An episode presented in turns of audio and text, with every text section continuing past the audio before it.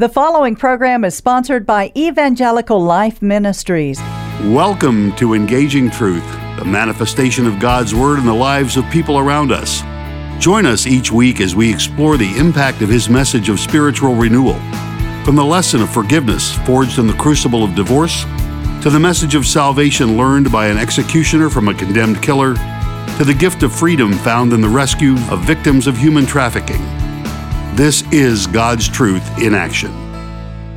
Welcome to another edition of Engaging Truth. I'm your host, Pastor John Kane, broadcasting from the oldest town in Nacogdoches, oldest town in Texas, which is Nacogdoches.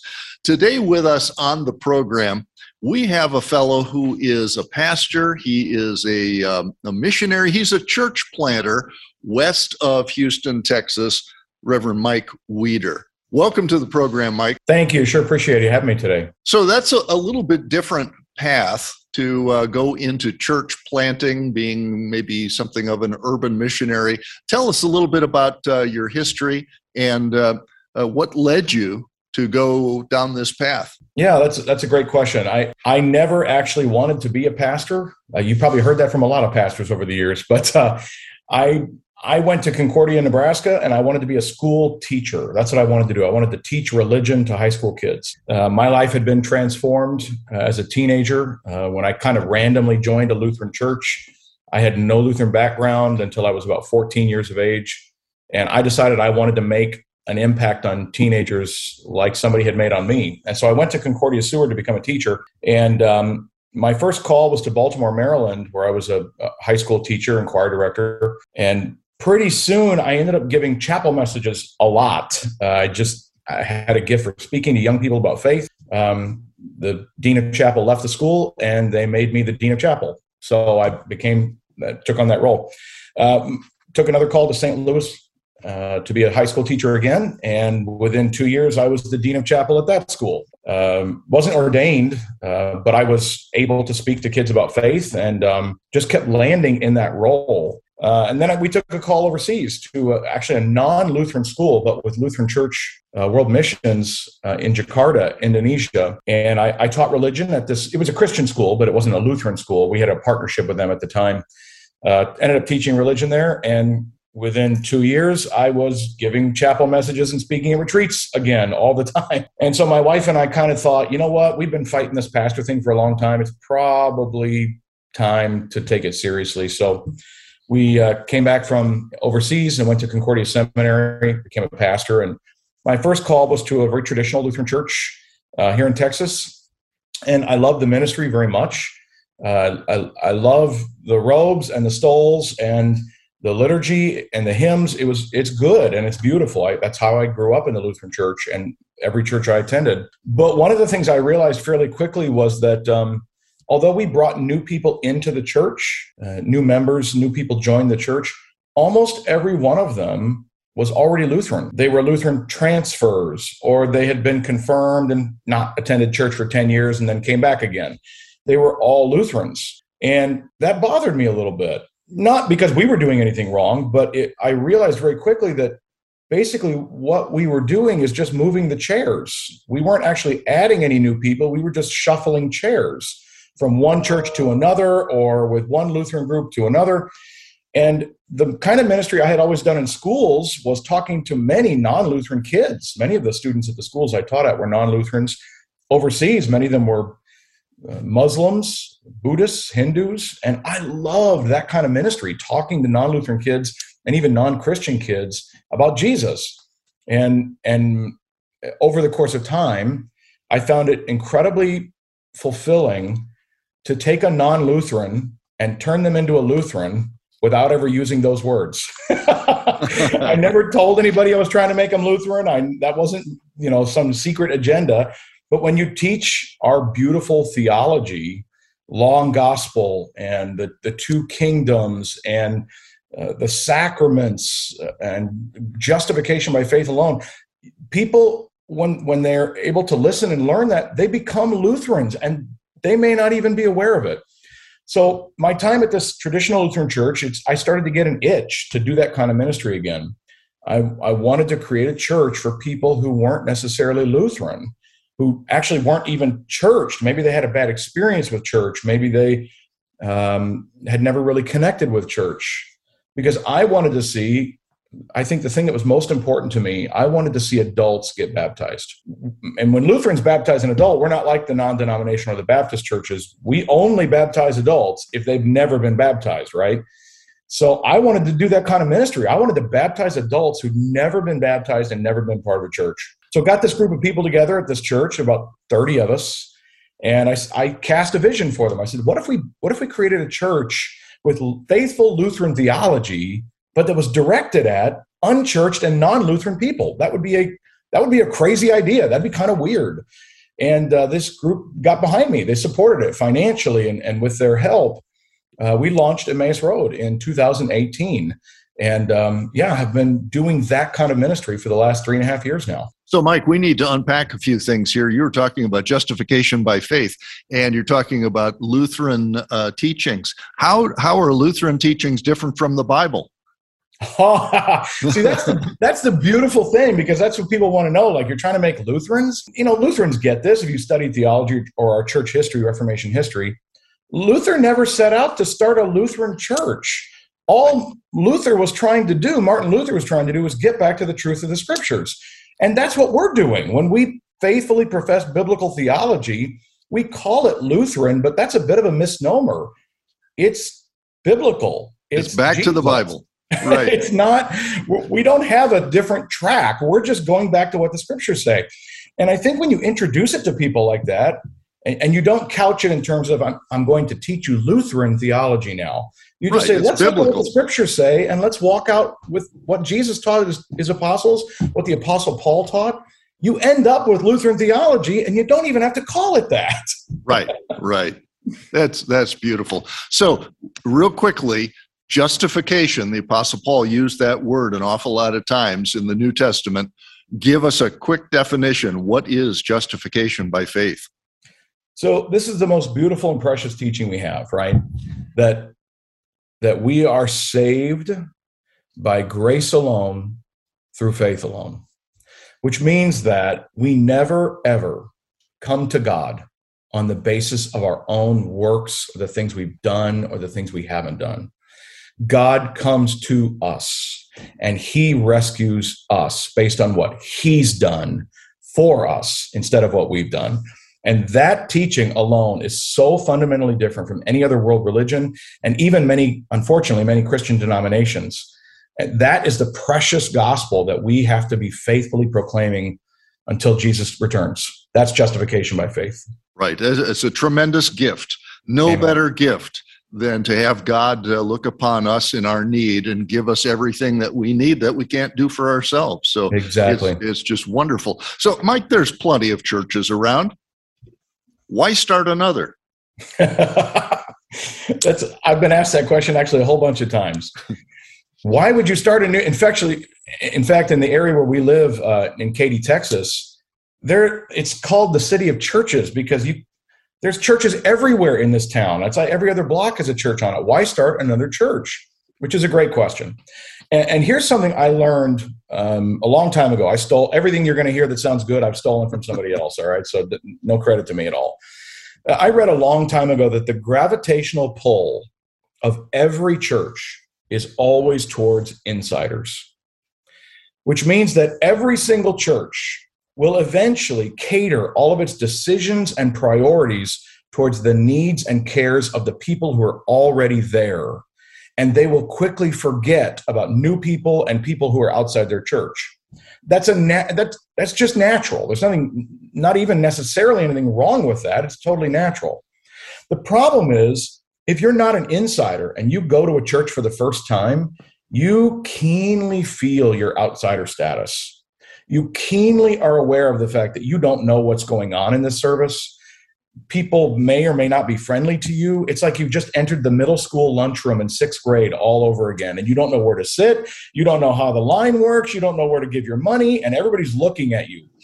And so, what we wanted to do was was create the opposite pull. What if we created a church where we had the opposite pull, where our gravitational pull was focused on outsiders, and every Sunday we were ready and prepared for new people who had no church background or limited church background? What if we were prepared for them to walk through the door? What if we reversed that gravitational pull? And church plants, no matter where they are, church plants are uniquely gifted in their ability to do that because you're starting for something from the ground up. It is much easier to create a new culture and environment when you start something from scratch than when you take an established church and try to change it. It is very difficult to change an established church. It takes a long time, takes a lot of concerted effort, and many times it doesn't work. But a church plant, a church startup, you get to start with a clean piece of paper and you can do some things that you never could do in another setting.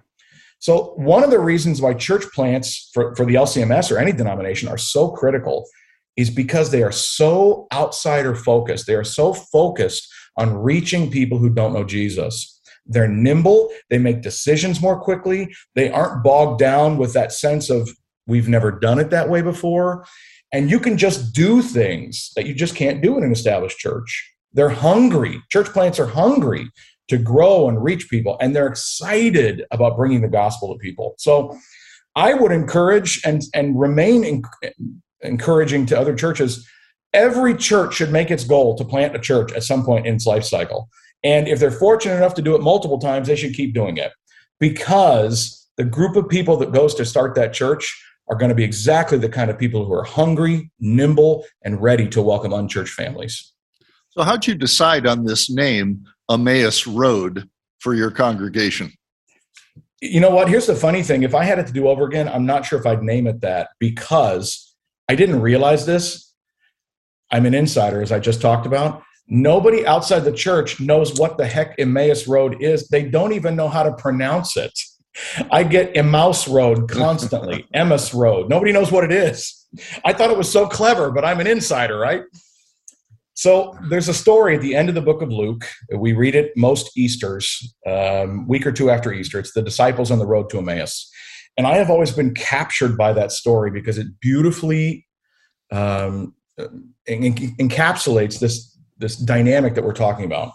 You've got these two disciples walking on the road to Emmaus away from Jerusalem. It's Easter morning. They have heard that Jesus is raised from the dead, but they do not know what it means Jesus appears, but they don't recognize him. And Jesus walks along with them, but they don't recognize him. They don't know what the resurrection means, and they have no idea what to do with their life. They're walking away from Jerusalem. And as the story unfolds in Luke 24, eventually Jesus engages them in conversation. And finally, he breaks bread with them, possibly a communion reference, and their eyes are opened. And suddenly they see him, and then he disappears. I mean, it's a, it's a beautifully crafted story about those who can see but can't see. So he disappears, and immediately they say their hearts were burning within them. They run back to Jerusalem. They're so excited to tell about Jesus. And I think that story captures kind of the modern struggle that many of our churches are currently engaged in. That, that we have a dynamic in our culture in America where there are many, many people who have heard about Jesus. They think they know about Jesus. They have the most basic understanding of Jesus, but they do not understand the resurrection. They don't understand what it has to do with their life until Jesus begins to walk on the road with them and opens their eyes. And I thought that was a perfect name to encapsulate the kind of ministry work that we want to do. We want to walk the road with people who have heard about Jesus, but don't know what he has to do with them. And then as they walk on that road with Jesus, that their eyes would be opened by the Holy Spirit as we share the gospel and live life together. That's what we wanted to do. And that's why we named the church Emmaus Road. Yeah, there's a, a, very interesting comment in that uh, history of the Emmaus Road where it says their eyes were held. Yeah, you know, I, I, think there's lots of people today that have this uh, spiritual blindness, or or God uh, waits until the right time for maximum impact. Yeah, and I think it, you're exactly right. It sounds like what you're doing is is uh, leveraging that maximum impact and meeting people where they're at. So uh, when we talk of church, do we mean the building? Well, as a church plant, we don't have a building, so I hope not. the, the, I've preached about this a bunch of times because it's fascinating. That German word Kirche, that we get the word church from, literally meant a location. It, it's a building used for holy things or for worship. And so, in the pot, in, in kind of our modern concept, we think of church as a building. But that is not at all what Jesus meant or what Paul meant in the New Testament when they used the word ecclesia. Uh, the, the, the ecclesia or the gathering of God's people is what Jesus was talking about when, when he said he would build his church and the gates of hell would not prevail against it. The word is ecclesia, it's a gathering of people, which means wherever two or three are gathered, there Jesus is. And so, no, the word church really has nothing to do with building. It has to do with the people of God gathered together around word and sacrament. Uh, so I, I, certainly hope it doesn't mean building or we're going to be in trouble. so, what insights can you share with us about uh, maybe strategies for reaching the unchurched? Because that number is growing uh, in the United States compared, you know, the ratio is is changing versus insiders versus those who do not yet know Jesus. Yeah, yeah, man, you're exactly right. Um, I live in an area of Houston, West Houston, a rapidly growing suburb. There are about 300,000 people who live within 15 miles of the center of this area. And um, if the Gallup surveys are correct, about 20% of those people are actively engaged in church, which means that there's what? 240,000 people who are, are really not connected to a church at all. Uh, that's a huge mission field. And that's in a place, like we said earlier, with a bunch of churches.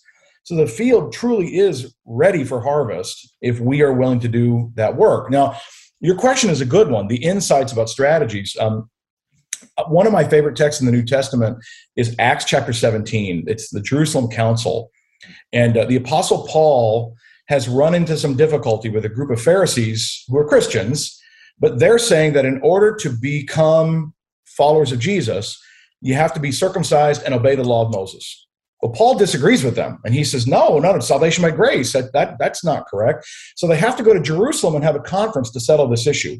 And so for several days, Paul is sharing his opinions, Peter is sharing his, the Pharisees were speaking up, and they're trying to figure out: do do Jesus followers have to obey the Torah, the Old Testament law, or not?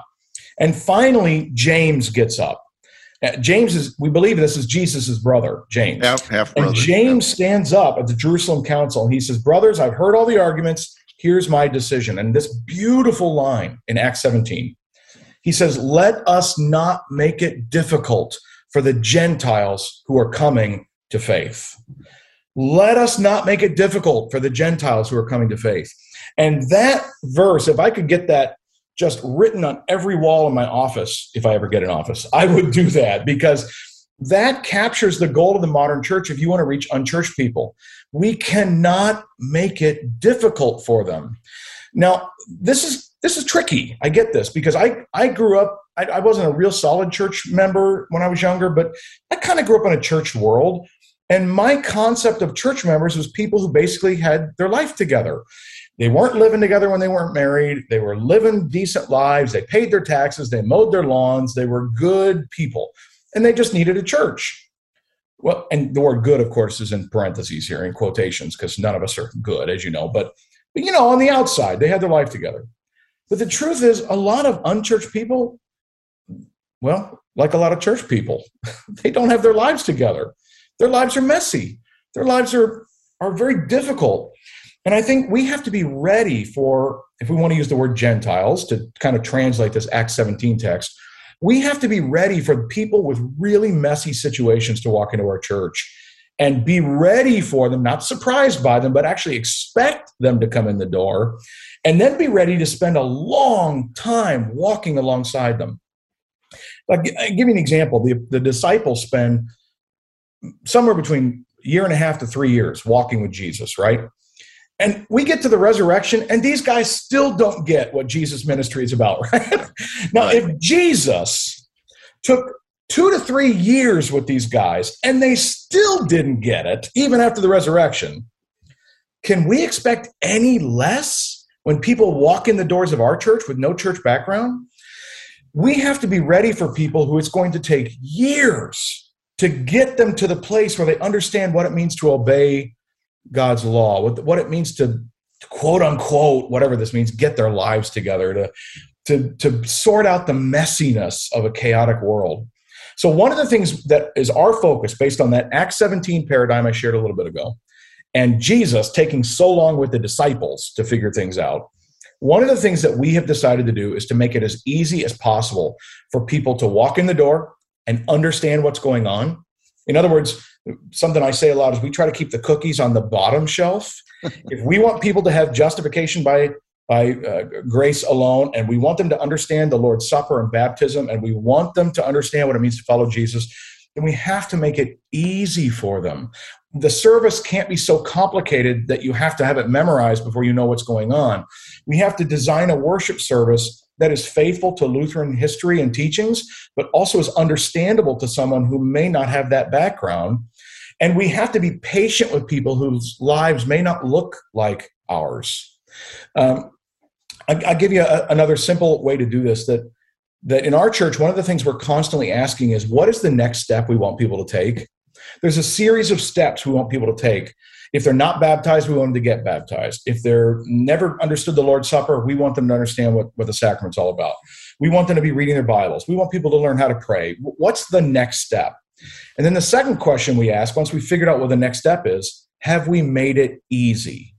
Because if we haven't made it easy to take that next step, people won't take it. So we have to figure out what the next steps are, and then we have to make it really easy for them to take that next step. One of the things I found in some of the traditional uh, kind of, uh, um, I don't know, the traditional model of Lutheran churches, I find myself saying this as a pastor. When a new person would come for the first time who had no Lutheran background, I would literally have to say this to them I'm sure you felt a little uncomfortable today. You probably didn't understand what, exactly what was going on, liturgy and the service flow. Give it six to eight weeks, and then you'll feel much more at home. But, friends, unchurched people and people who are searching, they're not going to give you six to eight weeks. they're not going to push through feeling uncomfortable, lost, and confused for the next six to eight weeks. They'll just go find a church where they get it and where it's where the cookies are on the bottom shelf. So, what do we need to do to put the cookies on the bottom shelf? What do we need to do to make it not difficult for Gentiles who are turning towards God? And what do we need to do to get people to take their next step and make it as easy as possible? That's the kind of things we think about. We'll come back to our guest in just a moment, but first I wanted to invite you to our program's website, elmhouston.org. And there on that website, elmhouston.org, you'll find podcasts of our past shows. You'll find out more about us. You'll also find links to our Facebook, Twitter, and YouTube accounts. There's also a way for you to download uh, to support our work. All of our on the air hosts are volunteers, so you can be sure that your tax deductible donations go far to help us purchase airtime. We uh, strive to interview people who are at the cutting edge of creatively sharing the good news of Jesus Christ and we're in that intersection where faith meets life. You may write us at ELM PO Box 568 Cypress, Texas 77410. And now back to our guest, Pastor Weeder. Pastor Weeder, we've got about a minute, minute and a half. How can people find out more about Emmaus Road? Maybe visit you uh, or check you out online? We are we have a website of course and social media accounts. Our website is www.erkaty.church erkaty emmaus road katy.church uh, and we worship every sunday at 10 a.m uh, we actually worship in another lutheran church believe it or not lcms church. Uh, crosspoint church in katy has allowed us to use their gym and their facility uh, where they have a worship center. So actually crosspoint worships at 10 and we worship at 10 on the other side of the campus at the same time. So God bless them for being so open to allow a church plant in. We were at one of the local Katy high schools, but when the pandemic hit, the, the public schools forced all the churches out because they closed their buildings. We had to find a new home. So uh, we've been blessed to do that. Well, it's God's work, and we thank you for doing it in Katy. To our listeners, we hope that you'll join us again real soon for another edition of Engaging Truth. God's blessings. Thank you for listening to this broadcast of Engaging Truth. Be sure to join us each week at this time. To help support our ministry, contact Evangelical Life Ministries, Post Office Box 568, Cypress, Texas 77410, or visit our website at elmhouston.org or find us on Facebook at Evangelical Life Ministries. Thank you.